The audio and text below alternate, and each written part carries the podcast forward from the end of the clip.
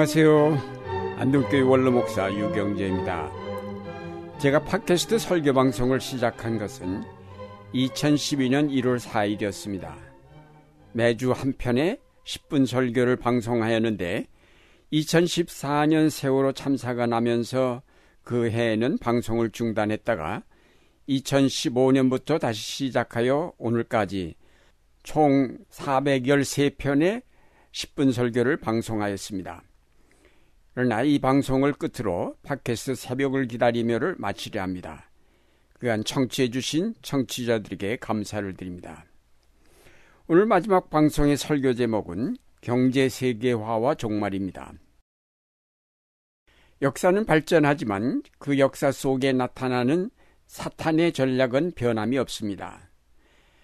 구약 성경 시대에는 헬라의 세계화가 무서운 세력으로 나타나서 약소민족인 이스라엘이 괴로움을 당했고 신약 시대에는 로마의 세계화가 그것을 거부하는 그리스도인들에게 많은 고통을 주었는데 오늘날에 와서는 옛날의 헬라나 로마의 권력과는 비교도 되지 않는 거대한 경제 세계화가 전 세계를 하나의 세계로 통일하면서 이 지구상의 80%의 사람들에게 고통을 주고 있습니다.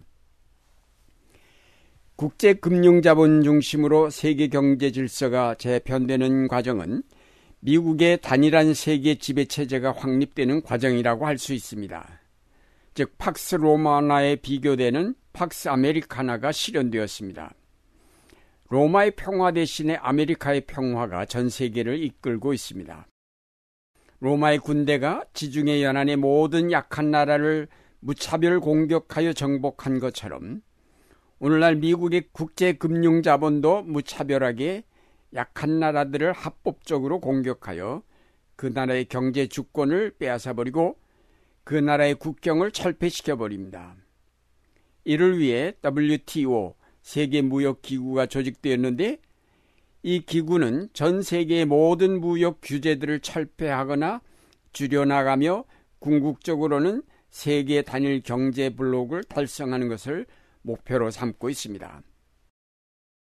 로마의 황제 숭배처럼 오늘날 경제 세계화는 나라들로 국제 금융 자본 앞에 무릎 꿇어 경배하게 만들고 있습니다. 무릎 꿇지 않는 나라들에게는 가차없는 징벌이 가해집니다. 지금 경제 세계화의 물결은 누구도 막을 수 없는 막강한 세력으로 세계를 휩쓸고 있습니다. 이들은 요한계시록에 묘사된 짐승과 같은 존재들입니다. 내가 본 그 짐승은 표범과 비슷한데 그 발은 곰의 발과 같고 그 입은 사자 입과 같았습니다. 그 용이 자기 힘과 왕위와 큰 권세를 이 짐승에게 주었습니다. 라고 했습니다.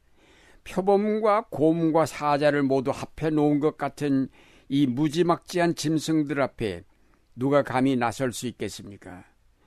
아니 맞서기는커녕 나라마다 경제를 성장시키고 살아남으려고 이 거대 세력에 굴복하고 그 세력을 섬기며 따를 수밖에 없습니다.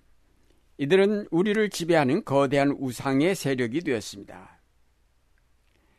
그런데 요한계시록은 이 거대한 우상 바벨론이 무너졌다고 했습니다. 요한계시록 18장 21절에 보면 또 힘센 천사가 큰 맷돌과 같은 돌을 들어 바다에 던지고 말하였습니다. 그 큰 도시 바벨론이 이렇게 큰 힘으로 던져질 터이니 다시는 그 흔적도 찾을 수 없을 것이다. 누구도 거역할 수 없는 세력으로 인류와 세계를 지배하고 있는 이 거대한 우상이 요즘 뜻하지 않은 복병을 만나 무너지게 되었습니다. 그 복병이란 바로 기후 위기입니다. 금년에는 구체적으로 코로나19라는 위기로 나타났습니다. 특별히 기후 위기를 보면 매 10년마다 0.2도씩 상승하는 지구의 기온은 심각한 기후 변화를 가져왔고 그 때문에 1만 2천 년 동안 안정적으로 유지되던 홀로세가 끝나고 인류세로 접어들게 되었으며 2040년경이면 1.5도 상승하게 되고 좀 더 지나 2도를 넘게 되면 지구는 돌이킬 수 없는 파멸의 위기를 맞게 된다고 합니다.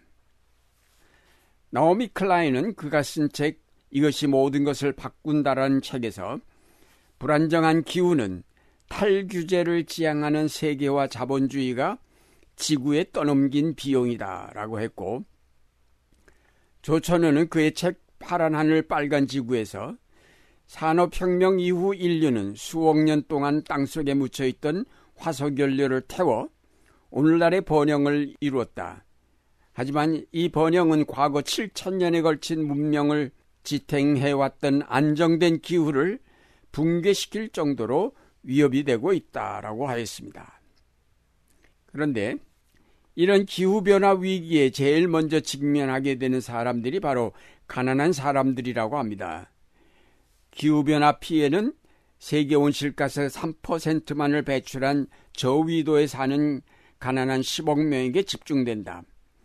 태평양과 인도양의 가난한 섬나라들은 해수면 상승으로 인해 지구상에서 사라질 위기에 처해 있다.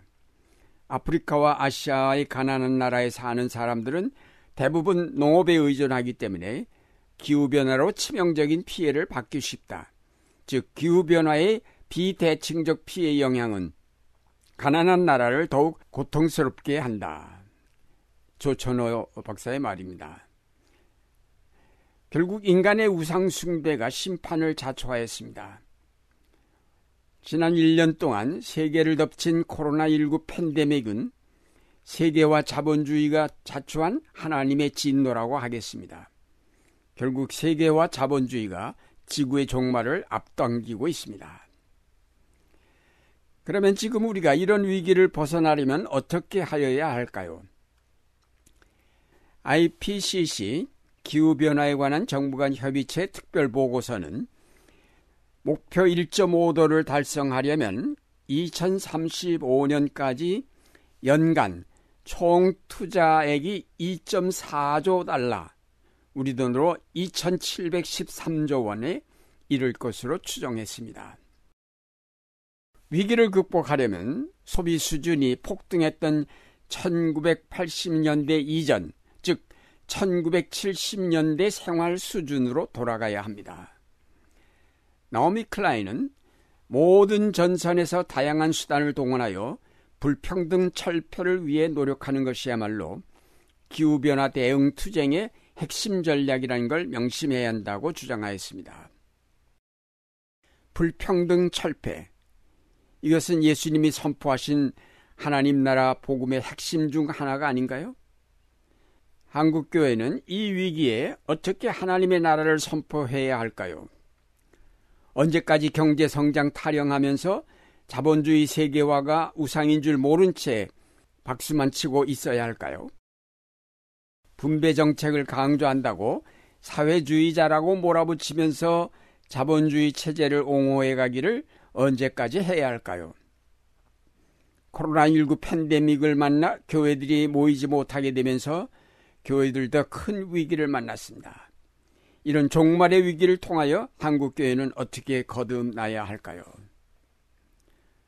사랑하는 여러분, 요한계시록이 경고하듯이 분명 거대한 만문은 맷돌처럼 내어던져져 심판을 받을 것입니다.